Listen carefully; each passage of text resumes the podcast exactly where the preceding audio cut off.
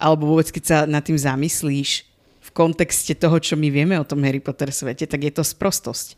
Že keď oni už niečo vykúzlia, tak to zostane. Lebo to by bolo aj napríklad tie čary, ktoré boli uvaren... Uvaren... uvalené. Bacon Magic. Myslím, že máme funny bit.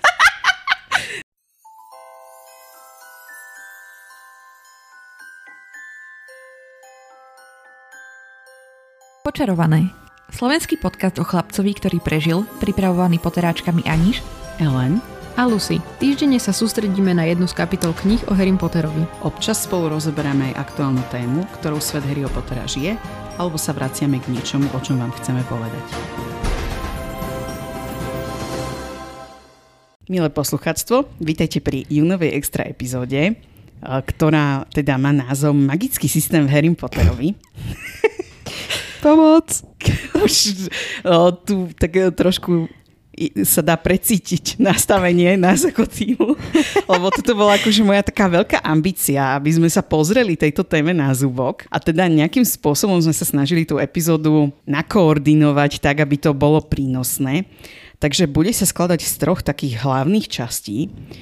V tej prvej sa pozrieme na fantasy ako také, predstavíme si nejaké základné pojmy, ktoré my veľmi často používame v tých epizódach, ako je napríklad lore a tak ďalej. Potom sa pozrieme na magické systémy, pozrieme sa teda na mágiu v knihách a tak ďalej, že ako by to mohlo existovať alebo ako to je zadefinované, či to existuje niekde zadefinované a tak ďalej. No a z toho všetkého sa nám v tej záverečnej časti vyskladá, že aký systém magie je vlastne v Harry Potterovi. A ja tu mám pripravené na záver aj nejaké body, nejaké témy, na ktoré sme už narazili počas toho, ako sme tie jednotlivé diely rozoberali, že či nám vlastne to, o čom sa dnes budeme rozprávať, dá nejaký nový pohľad na tieto veci, či ich budeme vedieť spätne nejakým spôsobom vyriešiť, ale zároveň tu mám aj nejaké otázky, ktoré by sme si vlastne mohli zodpovedať, ktoré nejak v tých knihách sa povedzme nevyskytujú a na základe toho, čo sa dnes dozvieme, sa nám to možno samo rozkľúčuje. Takže máme toho pred sebou veľa.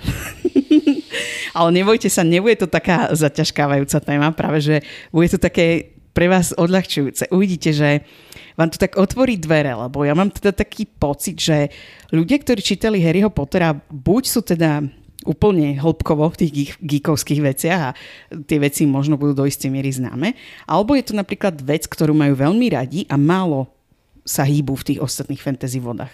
Takže verím, že to bude prínosné pre všetkých. A týmto úvodom odozdávam slovo prvej figurantke, ktorá nám predstaví základné pojmy. Presne tak, takže mne Ellen priradila, že vám porozprávam o tom, že čo je vlastne fantasy. Takže začneme najprv tým. Tak čo je fantasy? Je to nejaký umelecký žáner, fiktívny, kde sa vyskytujú rôzne magické elementy. Je tam fiktívny, vymyslený svet a veľmi často býva fantasy inšpirované mytológiou alebo folklórom. Že pôvod fantasy má vlastne v nejakom ústnom podaní. Bývali všelijaké príbehy, ktoré si ktoré sa rozprávali z pokolenia na pokolenie a až potom vlastne a, sa začali takéto príbehy spisovať do literatúry a neskôr sa natáčať aj na do filmu a seriálu. Veľmi často si ľudia mília fantasy s inými žánrami, ako, je napríklad sci-fi alebo horor. Takže by sme si mohli mali taký rozdiel povedať medzi týmito žánrami. Takže sci-fi uh, je žáner, v ktorom sa vyskytuje buď uh, nejaká veda alebo nejaké technológie. Teda nejaký taký hlavný rozdiel od fantasy. Alebo si ľudia často milia fantasy s hororom, ale horor má dôležitú vlastnosť a to je strašidelnosť, čo fantasy, nehovorím, že nemá, ale nemá to až do takej miery, ako býva v hororoch. Čo sa týka fantasy, a veľmi často sa tam vyskytuje napodobňovanie nejakého života na Zemi, ale musí tam byť aj nejaká odlišnosť od toho nášho sveta. Takže samozrejme, mágia alebo nadprirodzenosť je ako hlavný dej fantasy, alebo téma a prostredie, v ktorom sa daný príbeh odohráva. Nachádzajú sa tam čarodejníci, magické tvory, mágia ako taká a neopiera sa o históriu a o nejaké nejakú prírodu alebo ke prírodné zákony. Takže toto v skratke bolo o fantázii ako o žánri. A ďalšia téma, alebo ďalší okruh, ktorému sa budeme teraz venovať, je rozdiel medzi high a low fantasy. Neviem, či toto má nejaký preklad do slovenčiny, možno Ellen bude vedieť. Myslím si, že sa to používa v angličtine. Dobre, čiže budeme to volať stále, že high and low. Však uvidíme, aký je významový rozdiel a podľa mňa budete hneď vedieť, o čom hovoríme. Hej. Mm, je to epická fantastika? To je také, mm, ako by som to povedala, lebo o, keď som minulý rok pripravovala prednášku sci-fi a fantasy v Severnej Koreji, tak v tej rúskej tradícii, ktorá do veľkej miery ovplyvňovala aj tu, tak sa hovorilo ako keby fantastika ako nejaký umbrella pojem pre všetky tieto subžánre, ktoré si práve vymenovala. Čiže neviem, či to úplne je epická fantastika, ale môže byť, že je to epická fantasy, tak by som povedala. Ale neviem, ako by potom bola tá low. Bežná? Zbežná? neviem. Dobre, tak budeme to ďalej označovať ako high and low. Našla som dokonca, že hrdinská fantasy. Môže byť. Ale teda na low som nenašla nič. Fantasy žáner sa delí na mnoho subžánrov, ale teda jedn, jedným z týchto delení je na high and low. A rozdiel medzi týmito dvomi subžánrami je, že kde je ten príbeh zasadený. Že to je ten hlavný rozdiel medzi týmito dvomi žánrami. Že high fantasy je imagírna, imaginárny vytvorený svet, ktorý vlastne neexistuje. Kdežto low fantasy je zasadený do reálneho sveta, ešte teraz si povieme také trošku hlbšie rozdiely medzi týmito dvomi žánrami, takže začneme high fantasy. Takže high fantasy ako také je trošku komplikovanejšie na napísanie, pretože vlastne celý ten svet, v ktorom sa deje odohráva, je úplne vymyslený. A často to býva inšpirované gréckou a norskou mytológiou a veľmi často býva aj zasadený do sveta, ktorý pripomína stredovek. Mm. Že tam bývajú sami kone a rytieri a pijú tam pivo a majú tam meče a mečujú sa tam. mečujú sa tam. Presne. No, to je to, že ja som raz bola na jednej prednáške, ale to bolo veľmi, veľmi dávno a teraz neviem, či to bol Comixalon, lomeno Istrokon, alebo či to bolo na Festival fantázie v Čechách, ale ono vlastne tá pointa je v tom, že pokiaľ ten hrdina má meč, tak je nezávislý. Lebo ako náhle je vybavený nejakou puškou alebo pištolou, už tam musíš urobiť prepracovanejší ekonomický systém, kde on bude už od toho štátu alebo od toho nejakého zriadenia tam závislý. tak pre doplnenie. Ale ešte by som rýchlo, rýchlo wow. povedala, um, že vlastne tak skrátkovito mm, tá high fantasy sa dá opísať ako samostatný svet s vlastnou mytológiou. Že ako keby aj podľa toho sa dá rozlíšiť, že napríklad pri tej low fantasy, že jednoducho to nie je uzavretý svet s vlastnou mytológiou, je to niečo, čo paralelne existuje v našom svete. Že to tak na zjednodušenie možno. Hej, však ja to budem potom aj hovoriť ešte aj o tom low fantasy. No ešte naspäť k tomu high fantasy, tak uh, a teda ako ja len povedala, tak to je proste úplne nejaký uzavretý svet, ktorý vlastne neexistuje u nás. Čiže ani nie je nejaký historicky správny vzhľadom na náš svet. A nejaké znaky high fantasy, teda okrem tých, čo sme spomenuli, je, že veľmi často býva k tomu vytvorená nejaká mapa. Knihy, ktoré sú napísané v tomto žánri, bývajú dosť obšírne, hrubé, a veľa dielov býva. Taktiež je tam aj veľa postav, veľa mytických bytostí, mágia, Väčšinou tam je nejaký boj, dobro versus zlo a veľa zvratov. A medzi takéto high fantasy patrí napríklad Narnia alebo Hra o tróny, Witcher, Pán prstenov. No to je zvláštne, lebo ja by som napríklad Narniu zaradila do low fantasy. Akože áno, ten dej sa odohráva v samostatnom svete, ktorý má v podstate vlastnú mytológiu, ale tá pointa tam je, že Aslan je Ježiš Kristus, takže by som to napríklad zaradila do low fantasy lebo oni tam aj prichádzajú normálne z nášho sveta do nejakého paralelného. Ale A dobre, Gandalf je čo? Nebudem sa hádať eh, s tvojim, eh, s tvojim zdrojom. To no, bol tvoj zdroj. ktorý si mi dala, z toho som čerpala len. No vidíš, už by som sa, sa tam fajtovala niekde v komentároch, ale nie, ja nikdy nekomentujem, ja si pomyslím svoje a idem ďalej. Ale Gandalf to je jednoznačne high fantasy, lebo pán prstenov je... ale tiež je to Ježiš Kristus. No, nemyslím si to. Akože, veď ešte aj uh, tam uh, išiel s Balrogom dole a potom sa vrátil premenený a nikto už neveril, že sa vráti, ale vrátil sa. Mm, to je najdlhšie, porozprávame sa o tom neskôr, lebo práve mi tam vychádza to nejaká paralela tej bo- božskosti, hej? že ten Tolkien nás chval vystaval ten príbeh tak, aby ten hlavný hrdina jednoducho bol ten hobbit. Áno, to súhlasím. No dobre, ale poďme ďalej, lebo toto by sme to radi ukončili ešte dnes. Dobre, tak uh, presuňme sa na low fantasy. A teda low fantasy je príbeh, ktorý je vlastne zaradený do, teda zasadený do nášho moderného sveta, ale sú tam fantasy elementy. Čiže magický systém je vlastne skrytý v našom svete. Napríklad postavy majú super schopnosti, ale žijú v normálnom, ako by sme mi povedali, mukolskom svete. A vyskytujú sa v tomto príbehu ľudia, ktorí môžu alebo nemusia vedieť o tom, že vlastne magický svet existuje. A medzi takéto fantasy patrí teda napríklad Harry Potter, alebo Good Omens, Outlander, True Blood. Island by vám povedal, že aj Narnia.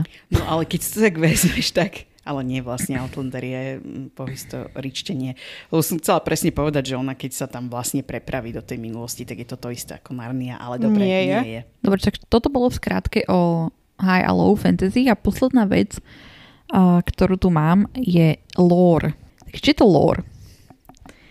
Je to vlastne nejaký súhrn poznatkov o minulosti alebo o svete, v ktorom sa náš dej odohráva. To vlastne príbeh a zákulisie, že všetky, sú to vlastne všetky dôležité nejaké údaje, udalosti, ktoré predchádzali nášmu súčasnému deju. A čiže o lóri sa vlastne vieme dozvedieť to lore. o, lo, o Ale asi je to dvojtvar. O Lóri?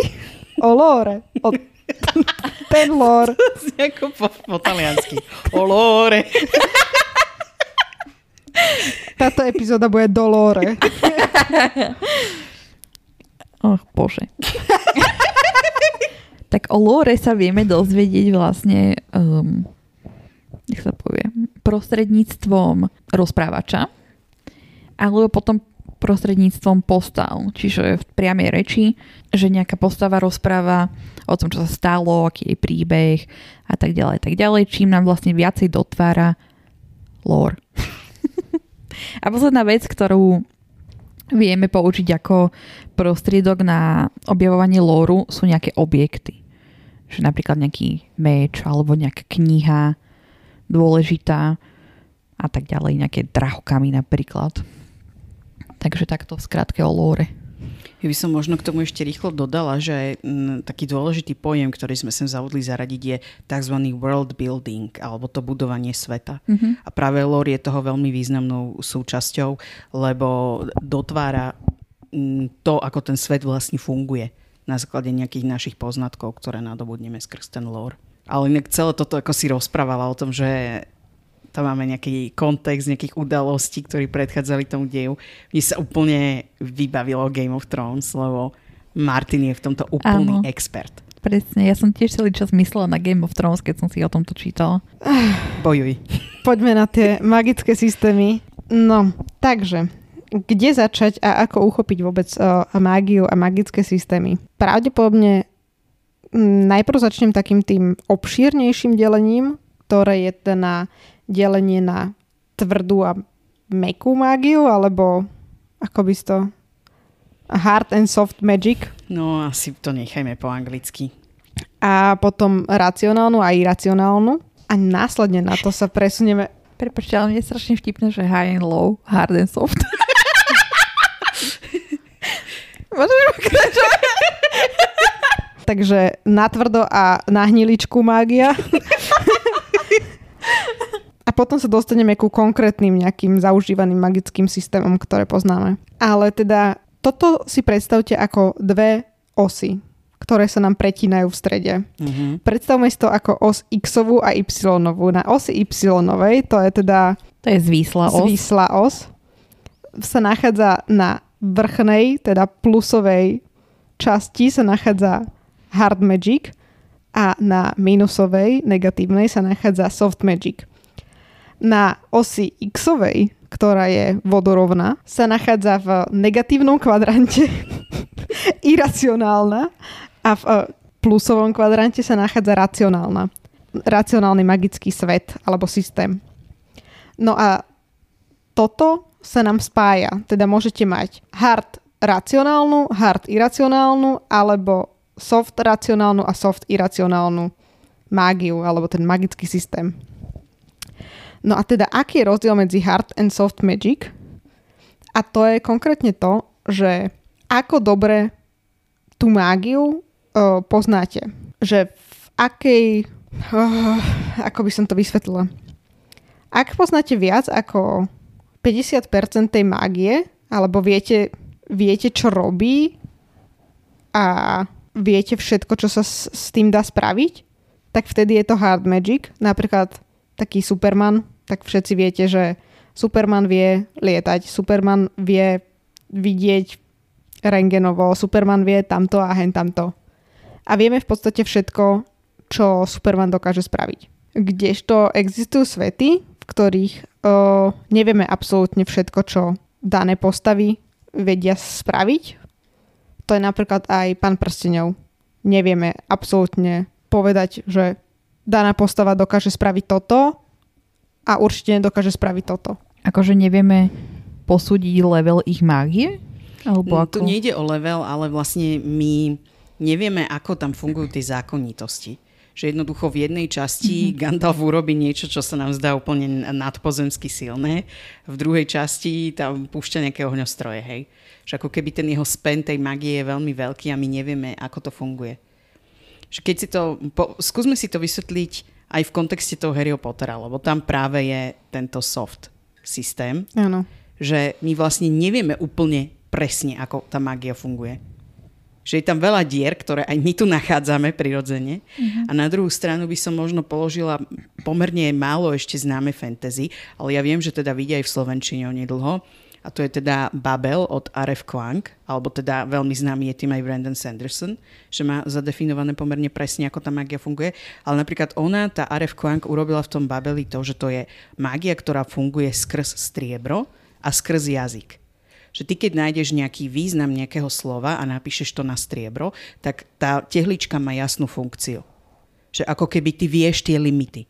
Kdežto pri tom Harry Potterovi nevieš. Lebo tam naozaj si v Harry Potterovi si môže robiť kto chce, čo chce.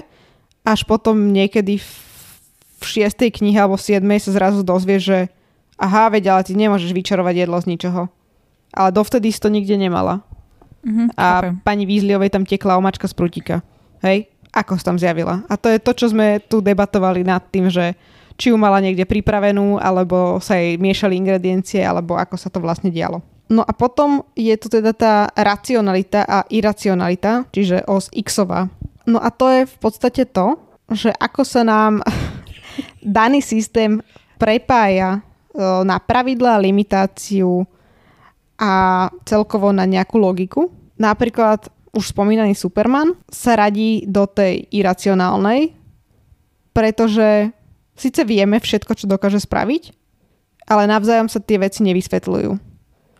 Že vieme, že dokáže lietať, ale to nevysvetľuje, prečo vidí uh, rengenovo. Hej? A má prosto všakovaké um, schopnosti a vlastnosti, ktoré dokáže používať, ale nenadvezujú na seba logicky.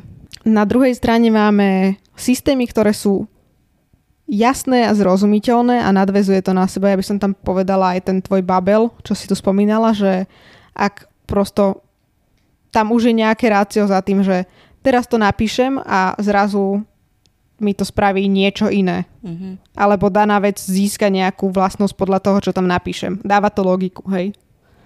Čiže je za tým nejaká tá logičnosť. Čiže toto je, toto sú tie štyri nejaké kvadranty toho, že ako môžeme chápať túto mágiu alebo magický systém. A toto je taký, to je pre mňa úplne akože strašne ťažké vysvetlenie tohto celého. Lebo podľa mňa každý si tam dokáže zaradiť nejako inak tie svoje fantázie alebo veci. Súhlasím. Lebo súčasne aj oni, akože každý, aj ten spisovateľ a čitateľ, alebo spisovateľ, spisovateľka, čitateľ, čitateľka, o, vidia tie veci úplne inak a dokážu si ich vysvetliť úplne inak. Či už je to tá racionalizácia vecí, alebo dokonca aj to, že koľko z toho sveta vidíme na to, že či je to hard alebo soft magic. pretože podľa mňa ja napríklad ako keby, že napíšem nejakú knihu, tak ja vidím oveľa viac z tej danej mágie ako dané čitateľstvo, ktoré si tam vysvetlí niečo úplne inak, ako som napríklad ja zmýšľala. Ale druhá vec je podľa mňa aj toho, že koľko toho máš načítaného, lebo potom v tom ako keby začneš vidieť trochu systém ako v Matrixe, kdežto tu je naozaj, že my pri tom Harry Potterovi každá sa na to pozeráme inak, lebo vychádzame z nejakej inej skúsenosti. No a potom taký ten známejší magický systém. Magický systém nám teda rozdeluje tú mágiu. A to už je podľa mňa niečo, čo nám ako čitateľom Harryho Pottera, ako čitateľstvu Harryho Pottera, povie oveľa viacej a začne vám ten magický systém dávať oveľa väčší zmysel, nakoľko drvivú väčšinu z tohto nájdete aj v samotnom Harry Potterovi. No a teda tento magický systém uh, sa rozdeľuje na 9 rôznych častí a teda je to delenie také podľa literatúry, podľa ničoho iného, hej. No a tento magický systém sa nám delí na teda prírodný magický systém, potom je tam systém uh, veštenia, kúzlenia alebo zaklínania, nejaká psychická mágia, mágia života a smrti, mágia, ktorá je exkluzívna pre nejaké zvieratá alebo stvorenia. Potom je tzv.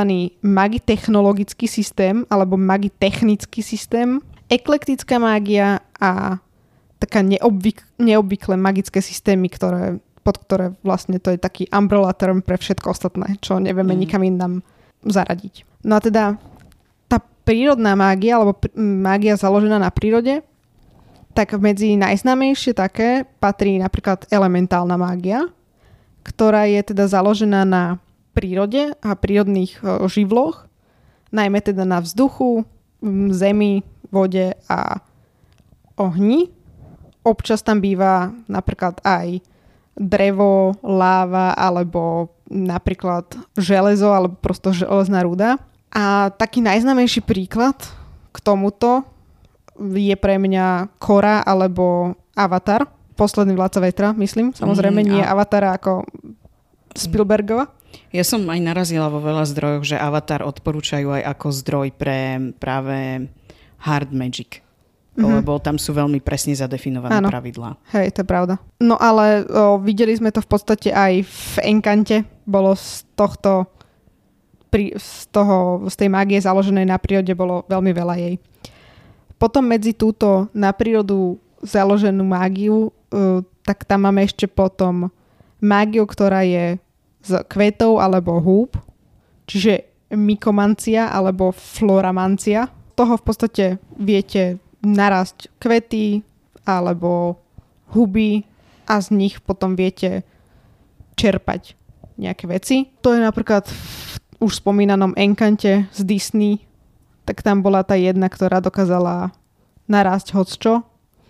Ale súčasne tam máme napríklad Poison Ivy z Batmana, ktorá to teda dokáže aj veľmi dobre využívať. No a potom máme klasickú alchémiu, alebo alchýmiu, a to je teda už náš obľúbený Nikolás Flamel a jeho kameň mudrcov, ktorá, teda táto mágia je založená na tých stredovekých alchymistoch, ktorí sa snažili prísť na ovládnutie života alebo aspoň nejakú uh, transformáciu kovu na zlato alebo niečo podobného.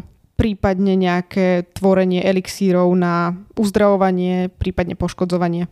No a posledná, ktorá sa radí do tejto prírodnej mágie, je mágia teda počasia, kedy viete ovládať uh, búrky, atmosféru a celkovo počasie. To je tiež uh, mágia, ktorá bola spomínaná v Enkante. Storm z X-menov, aj keď viem, že to uh. nie je mágia, ale to je mutácia. Viď naša epizóda o teóriách. ale nie je náhodou mágia len mutáciou? No potom je tu mágia veštenia. Tam teda potrebujeme niekoho, kto je znalcom tohto umenia. Alebo tam potrebujeme nejaký objekt, ktorý nám uh, dané prorodstvo vysloví alebo odhalí. Napríklad taká trilóniová, ktorá dokáže povedať nejaké prorodstvo a následne prorodstvo, ktoré je samotné prorodstvo. Ale napríklad uh, tieto prorodstva uh, sme mali možnosť vidieť aj v uh, príbehu Percyho Jacksona a podobne.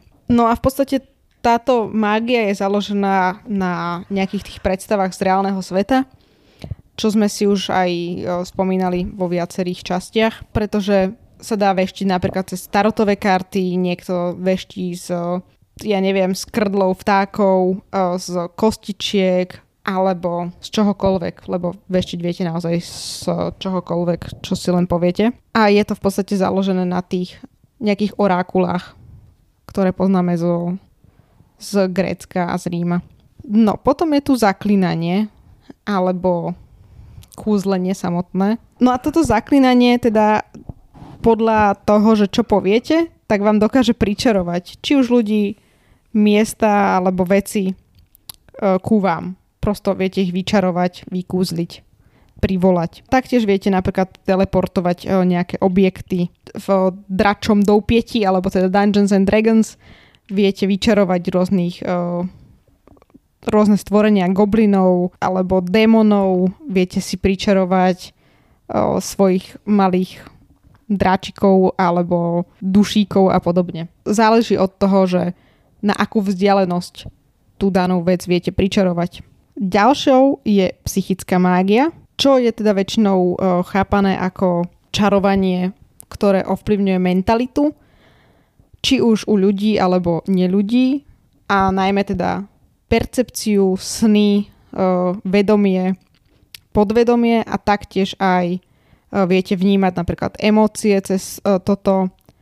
Prípadne bývajú nazvaní ako telepati, Eh, v Harry Potterovi to vnímame skôr ako legilimenciu a Oklumenciu. oklumenciu. Ďakujem. Si teraz použila legilimenciu alebo oklumenciu? Na toto. Viete napríklad niekomu povedať, že teraz sa bude cítiť smutne alebo viete zneškodniť niekoho reflexy, lebo mu ovládnite ich vedomie. Ďalšou je mágia života a smrti. Najznámejšie je samozrejme to, že viete priniesť niekoho, kto už zomrel, naspäť do života, alebo teda vrátiť mu život. Prípadne je to nekromancia, kedy vlastne viete rozpohybovať už nejaké mŕtvoly. Samozrejme, mala by tam byť nejaká tá limitácia prírodná, že ale občas tam nie je, občas tam je, ale myslím si, že o tom sa viac porozprávame aj v magickom systéme Harryho Pottera. No a potom je tam ešte samozrejme mágia krvi, ktorá teda spadá do mágie života a smrti ktorá sa tiež zjavuje aj v Harry Potterovi. A je to teda nejaká mágia, ktorá nám dovoluje získavať nejakú schopnosť z krvi niekoho iného, prípadne zo svojej vlastnej. A taktiež o, je to teda nejaká, nejaká tabuizovaná téma častokrát. Potom tu máme mágiu, ktorá je exkluzívna pre nejaké dané zvieratá alebo stvorenia. Medzi takéto najčastejšie stvorenia radíme samozrejme upírov, ktorí vedia napríklad e, sa zmeniť na netopiera alebo nejaké iné zviera. Potom tu máme drakov, ktorí samozrejme dokážu chrliť oheň, čo nie je celkom normálne. Potom sú tu jednorožce, ktoré dokážu vyliečiť takmer všetko. Alebo napríklad sirény, ktoré majú tu nejakú melódiu, ktorá vás privábi k ním a potom vás utopia, alebo spravia s vami čokoľvek sem zachce. Samozrejme, takýchto zvierat alebo stvorení poznáme veľmi veľa a v Harry Potterovi je ich ešte viac si myslím. Ale tam by som tiež podotkla, že v podstate je to limitované na to, že každý, každé to tvorenie dokáže robiť nejakú inú mágiu, ktorá je špecifická iba pre neho. Že napríklad domáci škriatkovia používajú úplne inú mágiu ako čarodejníci a čarodejničky. Potom je tu e, magitechnologický systém, ktorý je samozrejme už ako názov hovorí spojením mágie a technológie. Neviem ani, čo by som tam použila, lebo ja som asi nečítala nič také. Tam neudí steampunk? Je tam cyberpunk ako už konečná vec. Steampunk by som... Steampunk je podľa mňa samotný žáner. Akože áno, ale že napríklad pokiaľ je nejaká steampunkovka, ktorá používa magické prvky v tej technológii. Asi, asi áno. Lebo to je také, že kybernetika a nejaké transhumánne veci, hmm. cyborgovia a podobne, kedy si vylepšujete svoje telo nejakými časťami, neviem, dáleci z, pan, z pána času, bože, doktora Who. Už používam český preklad. Ale teda mnohí sem, ri, ra, bleh. mnohí sem radia napríklad Cyberpunk alebo hry uh, Bioshock. Potom je tu uh, eklektická mágia, čo je taká pre mňa veľmi zvláštna mágia, lebo sa tam môžete zaradiť čokoľvek chcete. Ide to od tej takej ľudovej mágie až po nejaké triky, ktoré vidíte robiť kúzelníka náhodného na ulici. A je to taká mágia, že ktorej musíte veriť, že je reálna, aby mohla mať nejaký efekt na svet. Čiže pre mňa je to taká veľmi zvláštna mágia a viem, že bola používaná v Night Circus, alebo teda Nočný cirkus od Erin Morgensternovej, ale je to pre mňa, to je taký, že pokiaľ zistíte, že je to mágia, tak zrazu sa stráca tá mágia, lebo ste odhalili, že je to mágia. Je to taký veľmi divný štýl mágie, podľa mňa. No a posledné sú teda tie neobvyklé magické systémy a tam sa radia také, ktoré sa väčšinou neobjavujú v nejakých iných alebo že nie sú také populárne. A tam nám, máme napríklad mágiu farieb, kedy môžete v podstate manipulovať so svetlom, aby ste vytvárali optické ilúzie alebo ju môžete použiť na to, aby ste oslepili niekoho iného. Potom je tam uh, mágia zvuku, kedy viete napríklad zosilňovať alebo znižovať hlasitosť alebo uh, samotné zvukové vlny. Viete taktiež vytvoriť také silné vibrácie, aby dokázali niekoho zabiť a podobne. Toto je veľmi také, že bardovské by som povedala. Potom je tu samozrejme časová mágia, alebo teda mágia času, inak známa ako Wibli Wobbly Timey Wimey Stuff z Doktora Who, prípadne Doktora Strangea, kedy posúvate čas a vlastne neviete, čo kde deje. Potom uh, ďalšia taká je napríklad schopnosť hovoriť s inými zvieratami. Išla som povedať, že doktor Doolittle, ale napríklad taký Harry Potter, ktorý dokáže hovoriť s hadmi. Už sa mi ďalej nechce, takže toto boli také tie najhlavnejšie a najzaujímavejšie eh, z týchto magických systémov, ktoré sú teda radené do tej neobvyklej mágie. A potom to dlhom a vyčerpávajúcom sprievode rôznymi magickými systémami, ak ste počúvali doteraz, tak teraz nám to Ellen zhrnie v niečom ako Harry Potter a magický systém. V podstate to teraz tak prepojíme a už sa budeme venovať iba Harrymu, že ako to je teda tam. Ja som zo všetkých tých zdrojov, ktoré sa mi teda pozdávali k tejto téme, tak som použila hlavne dva. Jeden je YouTube kanál HP Theory, ktorý robí akože veľmi dobre také v kocke, že aj má veľa odzdrojované. A druhý je taký blog post od autorky Alexandry Dartejnovej. A pôjdeme teraz vlastne na to takým štýlom, že to, čo sme doteraz počúvali, je mágia ako keby nejaká nadprirodzená sila. V čom je ale hlavný rozdiel v Harry Potterovi je to, že mágia v knihách o Harry Potterovi je prezentovaná vedecky. Čo znamená, že je prezentovaná ako nejaká prirodzená sila, ktorá sa dá pochopiť a ovládať práve teóriou a praxou. Preto oni teda chodia do tej školy samozrejme. Čiže v deji často vystupujú určité pravidlá, ktoré nám vysvetľujú na tých hodinách a tak ďalej.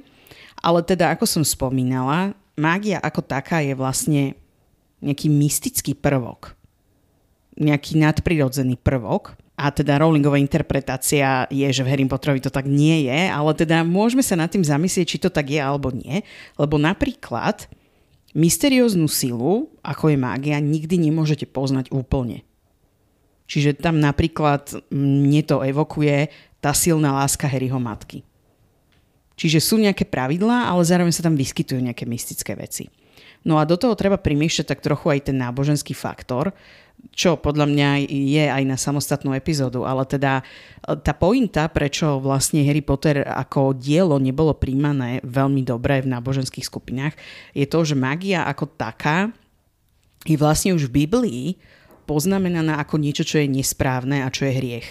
A čo vychádza teda od diabla. A tým pádom mágiou nemôžete dosahovať dobré veci, lebo je už od prirodzenia zla. Presne tak. Čiže to len, aby to tu odznelo.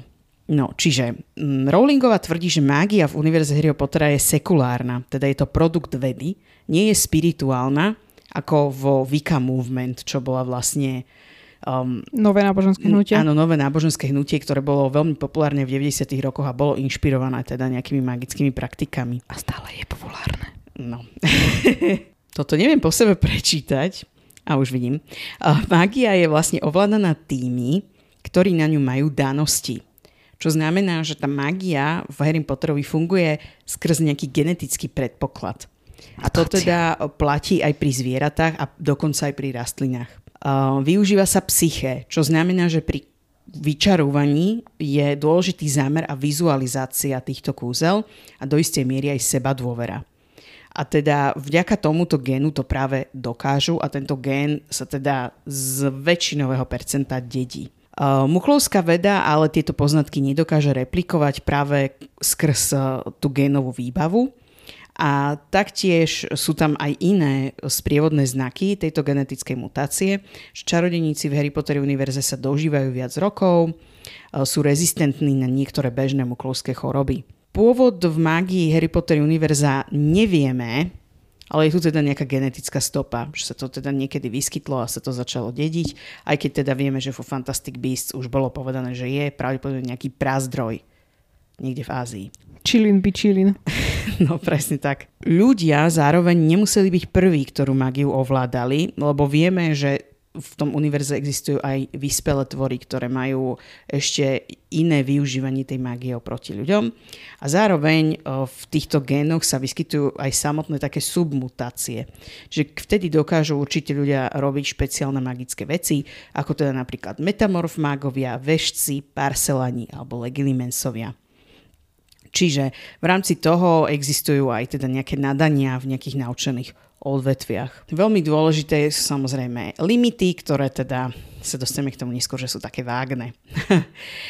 a teda, aby sme všeobecne ešte si zadefinovali teda ten, tú mágiu ako takú, tak je to teda nejaká nadprirodzená moc, ktorá sa môže využiť na prepísanie, premocnenie zvyčajných pravidel prírody. Teraz budem citovať tú druhú autorku a ona vlastne teoretizuje v tom blogu, že tá mágia v Harry Potterovi je taký hybridný systém a sama to nazýva, že to je tzv. firm magic podľa nej, lebo ten systém má štruktúru, ale zároveň je neorganizovaný. Že autorka sama sebe narúša svoje pravidlá. Čiže používa elementy aj soft, aj hard magic systémov naraz, a to aj práve skrz toho, že je to v nejakom akademickom settingu. A je tam vidieť vlastne istý progres. Ona tu v tom texte definuje, že tí usery tej mágie ako keby sú samostatná taká subkategória, lebo ako deti sa striktne podriadujú tým pravidlám a potom sa tam vlastne ukazuje, že čím väčšia prax je v tej mágii, tak tým sa to ako keby zjemňuje a tým viac tá mágia prechádza do toho softu lebo tie veci a tie pravidla začínajú byť uh, také vágnejšie. V strede niekde tam ona definuje nejakých flexible userov, čo sú napríklad učitelia, ktorí na jednej strane teda tam striktne prezentujú podľa pravidiel, ako sa čaruje, ale na druhej strane častokrát tam predvádzajú kúzla, ktoré sú nevysvetliteľné. Premení lavicu na svinu? no. A takisto vlastne potom sú tam ako keby tá najvyššia úroveň, hej, ktorí vždy tam robia nejaké úplné kúzla, ktoré nevieme, kde by to mohlo mať nejaký základ, hej, či ako Dumbledore, alebo aj v podstate Weasleyovci do istej miery, hej, Molly Weasleyová s tým varením napríklad. No a vlastne sa to celé využíva na nejakú gradáciu toho narratívu, že Harry sa v podstate leveluje medzi tými úrovňami, čo je teda také zaujímavé. A vo viacerých textoch som našla vlastne narážku na to, že tam je naozaj rozdiel od tých jednotlivých odvetví tej mágie, ako ich teda ona definuje. Že napríklad najvágnejšie nastavené je jedlo a transfigurácia v podstate, keď sa tak vezmete. A najprísnejšie sú tam nejaké určité o, veci, čo sa týkajú čarovania, kde sú tam viac rozpísané. Čiže je to ako keby rozdiel. No a teraz ja tu mám pripravené ešte nejaké veci, ktoré podľa mňa by bolo dobre, keby sme si možno ešte nejak rozdiskutovali. Ale teda ako prvé by som otvorila možno, že tak na základe tohto, čo tu odznelo, Čo si myslíte? Kam sa teda ten Harry Potter radí? No tak je to učiteľov uh, fantasy. Mhm. A tá... Čo to bolo? Soft? Áno. Soft Magic. Ale teda neupierame mu, že má aj prvky hard magic. No, čo mňa osobne zaujíma je, že teda môžu sa kúzlami vyčerpať. Potrebujú nejakú silu, napríklad na neodpustiteľné kliatby alebo na nejaké veľmi vážne kúzla? Lebo práve to je niečo, čo tam ona nedefinuje. Nikdy. Ja si skôr myslím, že nepotrebujú. Že potrebujú skôr ten skill. Ja si dovolím oponovať, že potrebujú nejakú tú vôľovosť a potrebujú tú nejakú mentálnu kapacitu. Že pokiaľ nemáte naplnenú maslovú pyramídu potrieb a nemáte jedlo a ošatenie, tak môžete byť vyskilovaný level 300, ale pokiaľ proste začnete byť insane, tak už neviete čarovať. Alebo ste tak hladní, tak neviete proste pričarovať veci. Dobre, ale to je podľa mňa niečo iné, než sa pýta Ellen. Že Ellen sa podľa mňa pýta, že ak máš v nejakej hre, máš nejaký bar, kde máš nejakú energy, takže či musíš mať ten bar plný na to, aby si mohla urobiť neodpustiteľnú kliatbu. A podľa mňa nie. Podľa mňa neodpustiteľné kliatby sú ešte špecifickejšie ako celková mágia. Lebo na tú neodpustiteľnú kliatbu to musíte myslieť vážne a naozaj tam hráte s tými emóciami a ide o tú vašu nejakú mentalitu. Víš čo, ale neúplne s tým súhlasím, lebo Okay. práve Moody v štvrtej knihe hovorí, že na to potrebuješ moc. Len to je to, že ten systém je naozaj softový v tom, že Rowlingova nikdy nedefinuje cenu tej mágie. Že oni ju ako keby tým, že majú ten gen, tak sú zahojení. Hej, keď už to teda takto devalvujem. No jediná cena, ktorú vidíme za celkovú mágiu, je teda má, e, cena za Avadu Kedavru. Kedy sa ti v podstate delí tá duša. No nedeli. Ako tebe zostane neúplná, lebo si niekoho zabila. Hej, to je podľa mňa nejaký prenesený význam tej psychickej škody, ktorá Áno. sa na tebe udeje. Ale to len pri tých horkraxoch bolo, že on skrz tú vraždu si tú dušu vedel rozdeliť. Ale podľa mňa sa akože celkovo delí tá duša pri zabíjaní, len v podstate akože obvykle ju nepoužiješ na to, aby si si ju niekde uchovala. Iba sa ti roztriešti akoby. Že sa stávaš menej a menej ľudským. Tak to tomu rozumiem, ale keď sme pri tomto, tak ďalšia taká subotázka tejto, že moc ako taká, že ty potrebuješ moc na to, aby si vykonala niektoré kúzla, ako tam bolo povedané, že v prípade Avady Kedavry. A teda Voldemort je neúplný, tak ako môže byť taký mocný? Zavoláme Michela Foucaulta. No veď to je to, čo hovorím ja, že oni potrebujú proste ten skill. Že prváčiky ne, neurobí Avadu Kedavru. Musíš sa proste vylevelapovať do toho, aby si bola schopná spraviť Avadu Kedavru napríklad. Rozumiem, čo hovoríš, ale v tomto ma mrzí, že niektoré tie veci ona nezadefinovala. Lebo presne si vyslabikovala. Áno, lebo som sa bála, že sa popletiem. som bola taký malý hrabin teraz. Ale že... Vieš, čo ty myslím? Že ona tak narába aj s, tými, s tou pojmológiou všeobecne tak vágne. Že na jednej strane ty potrebuješ nielen skill na tú Avadu Kedavru, ale potrebuješ teda byť určitý majster tej mágie.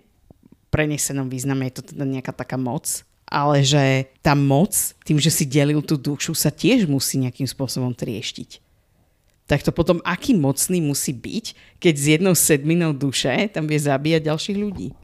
Podľa mňa to vôbec nesúvisí s tou dušou. A možno za to už nechal Naginy, nech zabije Snape, lebo on už na to nemal silu. Ale prdmákový. Spoiler! To je len tak, no... Nie, to je tak proste, jak keď proste cvičíš. Prvýkrát, keď cvičíš, tak spravíš jeden drep. Keď cvičíš 5 rokov, tak ich spravíš 500 za sebou. Že v pohode. Chápeš? Hm. Voldemort the Killing Machine. Ale chcela som ešte ďalšiu vec sa opýtať a to je škálovanie kúzel.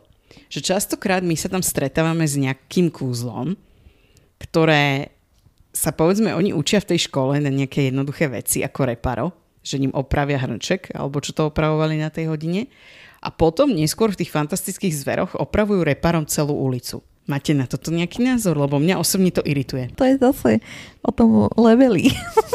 že možno to kúzlo samotné má viacero levelov. A čím si lepší čarodejník, tým možno väčšiu alebo komplikovanejšiu vec s tým vieš opraviť. Ako ja s tým súhlasím v tomto s Aničkou, že ja som bola strašne triggered už aj v šestke, keď Dumbledore opravoval celý ten dom, v ktorom býval Slughorn vo filme. Že tam opravil jedným kúzlom v podstate celý ten byt, alebo ten, ten dom tam upratal. Kdežto dovtedy sme tam videli, že tým reparom opravovali naozaj No ale toto ja si napríklad myslím, že v knihách to tak nebolo, že v knihách práve tým to kúzlo fungovalo na také malé veci. Ako ja im to neupieram, oni pokojne môžu opravovať aj budovy, ale príde mi to, že to kúzlo samotné by už malo byť trochu iné. Lebo je to nejaký komplexný súbor úloh, ktorý tam oni opravujú. Keď si tak vezmeš na tom dome, musia opraviť vlastne aj potrubie, ešte buklovskú elektrínu. Eklektrínu? Potom nejaké omietky, tam tie tehly, akože ja viem, že možno je to nejaké, to, že ja to tak komplikujem, keď nad tým takto uvažujem, ale že mi to príde ako sprostosť. K tomuto si myslím, že ide práve aj o to, ako sme sa bavili naposledy, že čo si dokážeš pod tým pojmom predstaviť a ako si to ty dokážeš vizualizovať. Že oni sa to naozaj možno učia na tom, že rozbijú si hrnček a teraz sa ho snažíš reparom opraviť ale už neskôr si to dokážeš predstaviť a vizualizovať, ako by to malo fungovať a už to nefunguje už len na tom, že ty niečo vyslovíš, ale naozaj to vyslovenie daného kúzla je len na to, aby ty si si umocnila tú vizualizáciu, že je pre tvoju pomoc. Lebo tak aj neverbálna mágia potom, ako môže neverbálna mágia fungovať na rovnaké kúzla, ako funguje verbálna mágia na tie kúzla. Ja si myslím, že tuto ty si zase um, vkladáš nejak, uh, že čo si tam chcela počuť, reparo Maxima? Vieš, ako...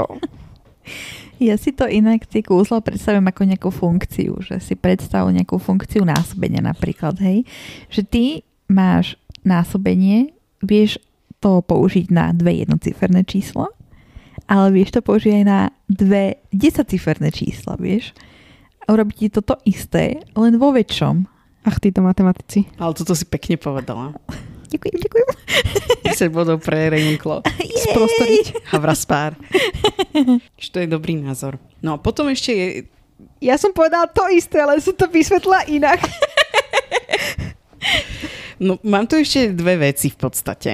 Jednu vec, že by sme sa mohli vyjadriť k ostatku kúzel po smrti. Lebo do šestky filmu, ak si spomínate, to pridali že Lily Slughornovi darovala nejakú rybičku či čo a podľa toho vedel, že zomrela, lebo tá rybička tam už nebola. Aha, viem, čo myslíš. Ale na druhej strane v knihe, alebo vôbec keď sa nad tým zamyslíš v kontexte toho, čo my vieme o tom Harry Potter svete, tak je to sprostosť. Že keď oni už niečo vykúzlia, tak to zostane. Lebo to by bolo aj napríklad tie čary, ktoré boli uvaren... Uvaren... uvalené Bacon Magic. Na Myslím, že máme funny bit. na Rockford alebo povedzme na Grimaldovo námestie, tak logicky by potom museli prestať fungovať. No tak logicky by aj celá ochrana Lily na Pottera no. prestala fungovať, hej, keby, keby rybička Francis sa volal. No a to je to, že podľa mňa v tom filme to dali ako úplnú hlúposť a že ma to irituje. Um, mne to prišlo ako taká akože pekná vec, lebo on, tá rybička zrazu zmizla a ja som si toto predstavovala nejako tak, ako, ale to je zase moja interpretácia. Ja som si to predstavovala tak, ako tie hodiny výzlievcov. Že tá rybička bola nejako tak začarovaná. Že možno to bola proste, že náhoda, že tá rybička zrazu zmizla, hej, možno ju tam našiel po troch rokoch vysušenú pod danou poličkou, len mu vyskočila zakvarka. Ale ja som si to predstavovala, že to je tak ako tie hodiny výzlievcov, um, kde neviem, že či sa niečo stalo s tými hodinami, ale ja v mojej hlave som si to predstavovala tak, že ak sa niekomu niečo z nich stalo, že zomrel, tak tá lyžička alebo ten ukazovateľ, čo tam bol, takže tá vec prosto odpadla. Ale to je trošku iné. No, je to trošku iné, lebo tie hodiny boli zámerne spravené na to, aby sledovali členov rodiny. Áno, ale... Když tá rybička nebola určená na to, aby nejak odrkadlovala to, čo robí Lily. A to vieš, alebo si to myslíš? Myslím si to, lebo prečo by dávala takúto rybičku Slaghornovi? Ja neviem. Asi skôr myslím, že v tom filme to bolo spravené tak ako na taký moklovský motív, lebo vieš, ako sa hovorí, že teraz niekto zomrie a ne, zanechá ti nejaký odkaz, že neviem, spadne ti dačo doma, alebo sa zhasne, alebo sa ti zastavia uh, ručičky na hodinkách, vieš, že asi podľa mňa to bolo tak nejak myslené v tom filme. Dobre, a posledné, že z tohto všetkého nám vychádza, že najviac deravé odvetvia mágie sú varenie a transfigurácia. A v kontexte toho, čo sme sa dnes dozvedeli, aký je váš názor na vytekajúcu omačku z prútika a na lavicu, ktorá sa zmenila na prasa? Ty nenecháš tú lavicu... Lavica nech je, nech je slaninou. A potom vyteka z prútika slaninová omačka. No veľmi záleží s tou omáčkou, že ako to bolo urobené, že či z ničoho tam tiekla, alebo sa je to proste miešalo, vieš. Ja si tú omačku stále myslím, že ju musela mať niekde pripravenú a ona len prosto vytekala. Nesúhlasím s tým, že sa zmiešali potraviny samé. Lebo potom si vieš vyčarovať akékoľvek jedlo hneď. Ja viem, že tuto budeš uh, mi argumentovať magickými zvermi, či, jak sa volajú tie zlé zvery, ktoré nám tu kazia celé. Zázračné zvery. Ako ja si... Fantastické zvery sa volajú, bože. No. Mm, že ja by som to možno aj vo svetle dneška uzavrela tak, že nakoľko sme sa dozvedeli, že ona sama podkopáva svoje pravidlá, tak si skôr myslím, že v tom bode, kedy tá omáčka vytekala z toho prútika, to pravidlo ešte neexistovalo. A že sa s tým musíme vyrovnať. No a pri prasati tak to už duplom, hej. Ako ja si myslím, že sme tú tému vtedy dostatočne vyčerpali a ja osobne sa s tým nestotožňujem a myslím si, že by to tam tak nemalo byť. Že Mm. vôbec transfigurácia predmetov na živé veci je... No neviem si to akože naozaj vysvetliť. Že čo by to bolo? Ako by to mohlo byť? A, aké by to prasa malo vedomie? Ale to už je podľa mňa zase moja úroveň filozofie vysoká. Ale nepačí sa mi to. Potom sa stane to, že odrežeme e, lavici nohu a potom zistíme, že tam máme vlastne trojnohú mačku. Ako v, v našej jednej kampani, o, keď sme hrali Mhm. Dráčko, ak si to pamätáš. Áno.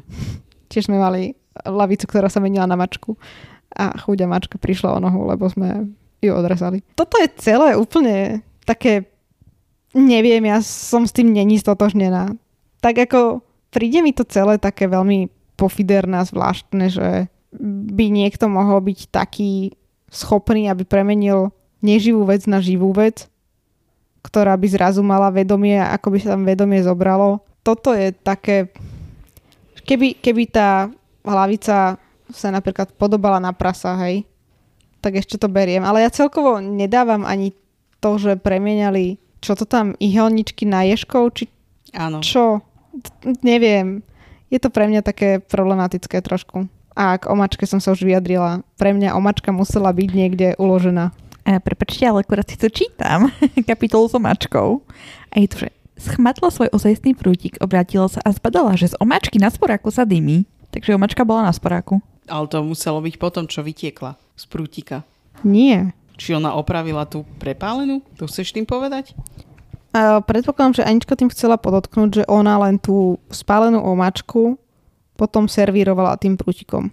No, hej, to som chcela povedať presne. Ja som len medzičasom rada podotkla, že pre takéto nevysvetľujúce javy, ktoré sa nedajú vysvetliť, že by sme mali začať používať pojem, že a, tak to je iba soft magic.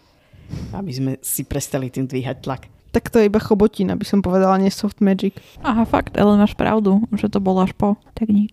Je to hlúposť. Okay. A ešte predtým, než pôjde naše outro, by som sa vám chcela poďakovať za to, že ste si vypočuli dnešnú epizódu a budeme naozaj veľmi radi, ak nám necháte nejaký feedback na túto časť, či vás takéto akademickejšie témy zaujímajú, bo máme ich v talóne niekoľko. a či by ste mali záujem si vypočuť teda aj niečo obdobné. Ďakujeme. Ďakujeme, že ste si vypočuli túto epizódu a budeme veľmi radi, ak si nás vypočujete aj na budúce. A to na podcastových platformách, ako je Spotify, Google Podcasts alebo Apple Podcasts. Taktiež nás môžete nájsť na sociálnych sieťach, na Instagrame, kde sa voláme Počarované a na Facebooku sa nachádzame v skupine Chlapec, ktorý prežil. A budeme sa na vás tešiť opäť pri ďalšej epizóde. A teraz nám nezostáva už nič iné, ako... Darebáctvo sa podarilo.